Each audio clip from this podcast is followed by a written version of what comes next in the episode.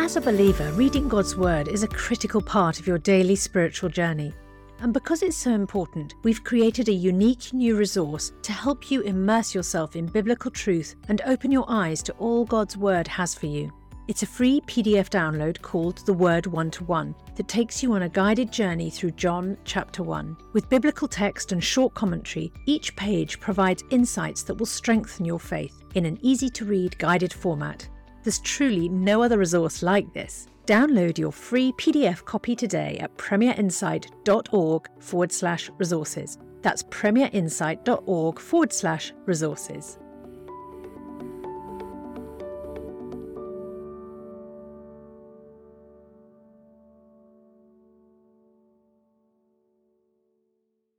Bringing the Word to life. The Bible in a year. 1 Kings chapter 9 When Solomon had finished building the temple of the Lord and the royal palace, and had achieved all that he'd desired to do, the Lord appeared to him a second time, as he had appeared to him at Gibeon. The Lord said to him, I have heard the prayer and plea that you've made before me. I've consecrated this temple, which you have built, by putting my name there forever. My eyes and my heart will always be there. As for you, if you walk before me faithfully with integrity of heart and uprightness, as David your father did, and do all I command and observe my decrees and laws, I will establish your royal throne over Israel forever. As I promised David your father when I said, You shall never fail to have a successor on the throne of Israel. But if you or your descendants turn away from me, and do not observe the commands and decrees I've given you, and go off to serve other gods and worship them, then I will cut off Israel from the land I've given them, and will reject this temple I've consecrated for my name. Israel will then become a byword and an object of ridicule among all peoples. This temple will become a heap of rubble. All who pass by will be appalled, and will scoff and say, why has the Lord done such a thing to this land and to this temple? People will answer, Because they have forsaken the Lord their God, who brought their ancestors out of Egypt, and have embraced other gods, worshipping and serving them.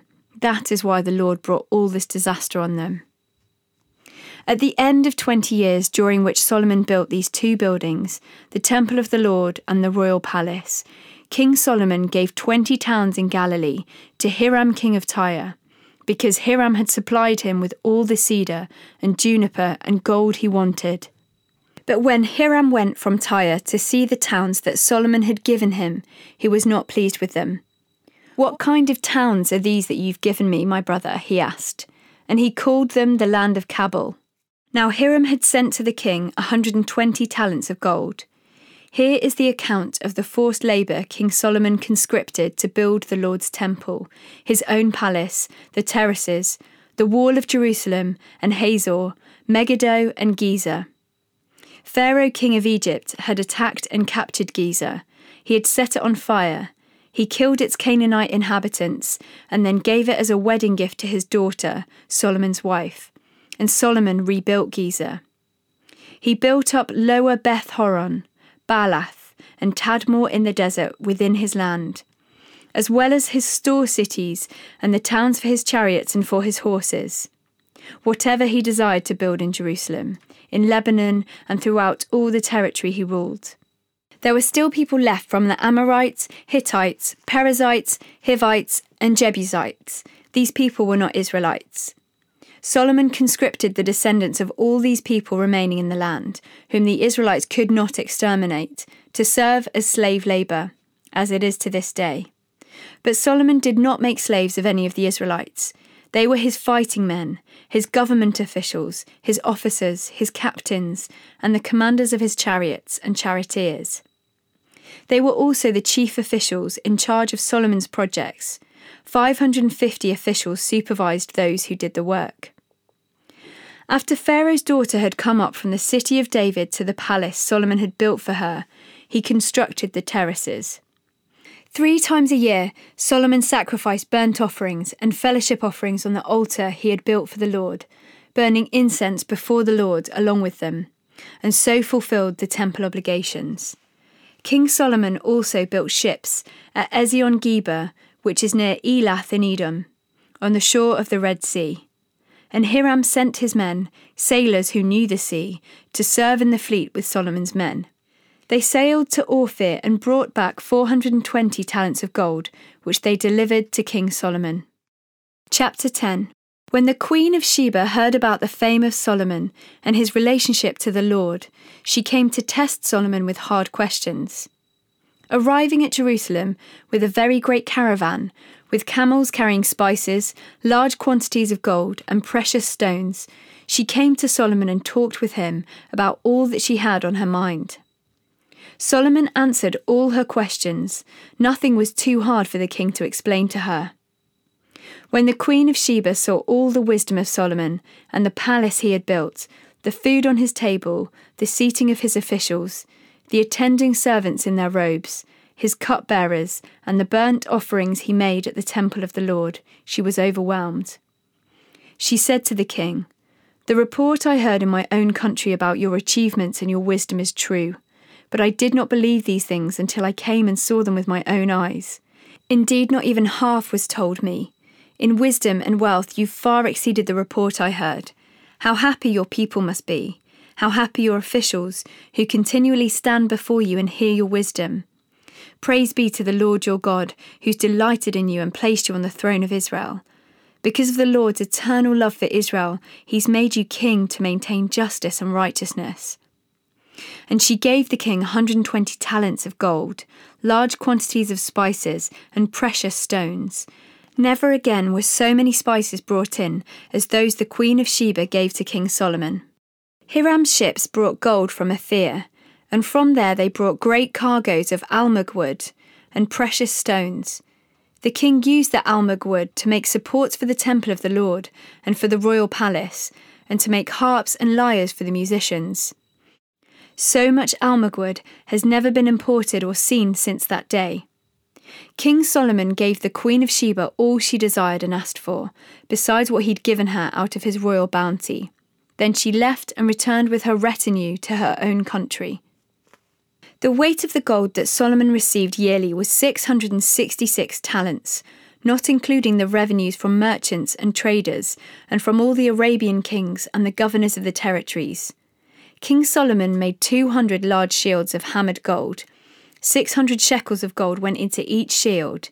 He also made 300 small shields of hammered gold, with three minas of gold in each shield.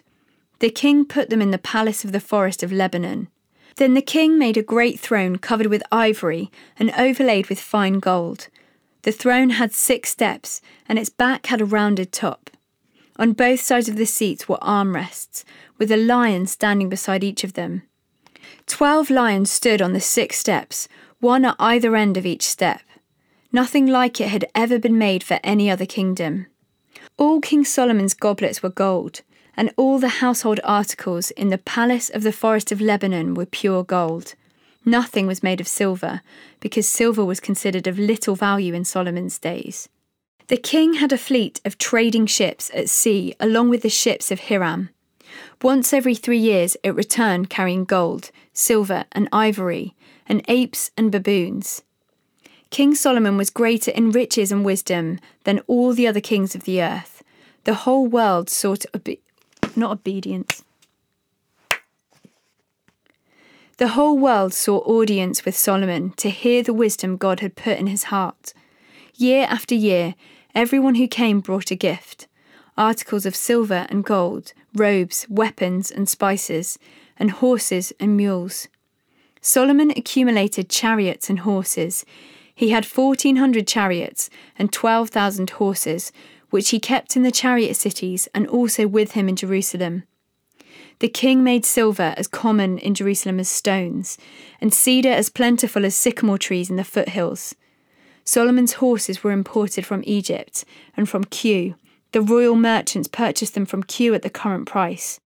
They imported a chariot from Egypt for 600 shekels of silver and a horse for a 150. They also exported them to all the kings of the Hittites and of the Arameans.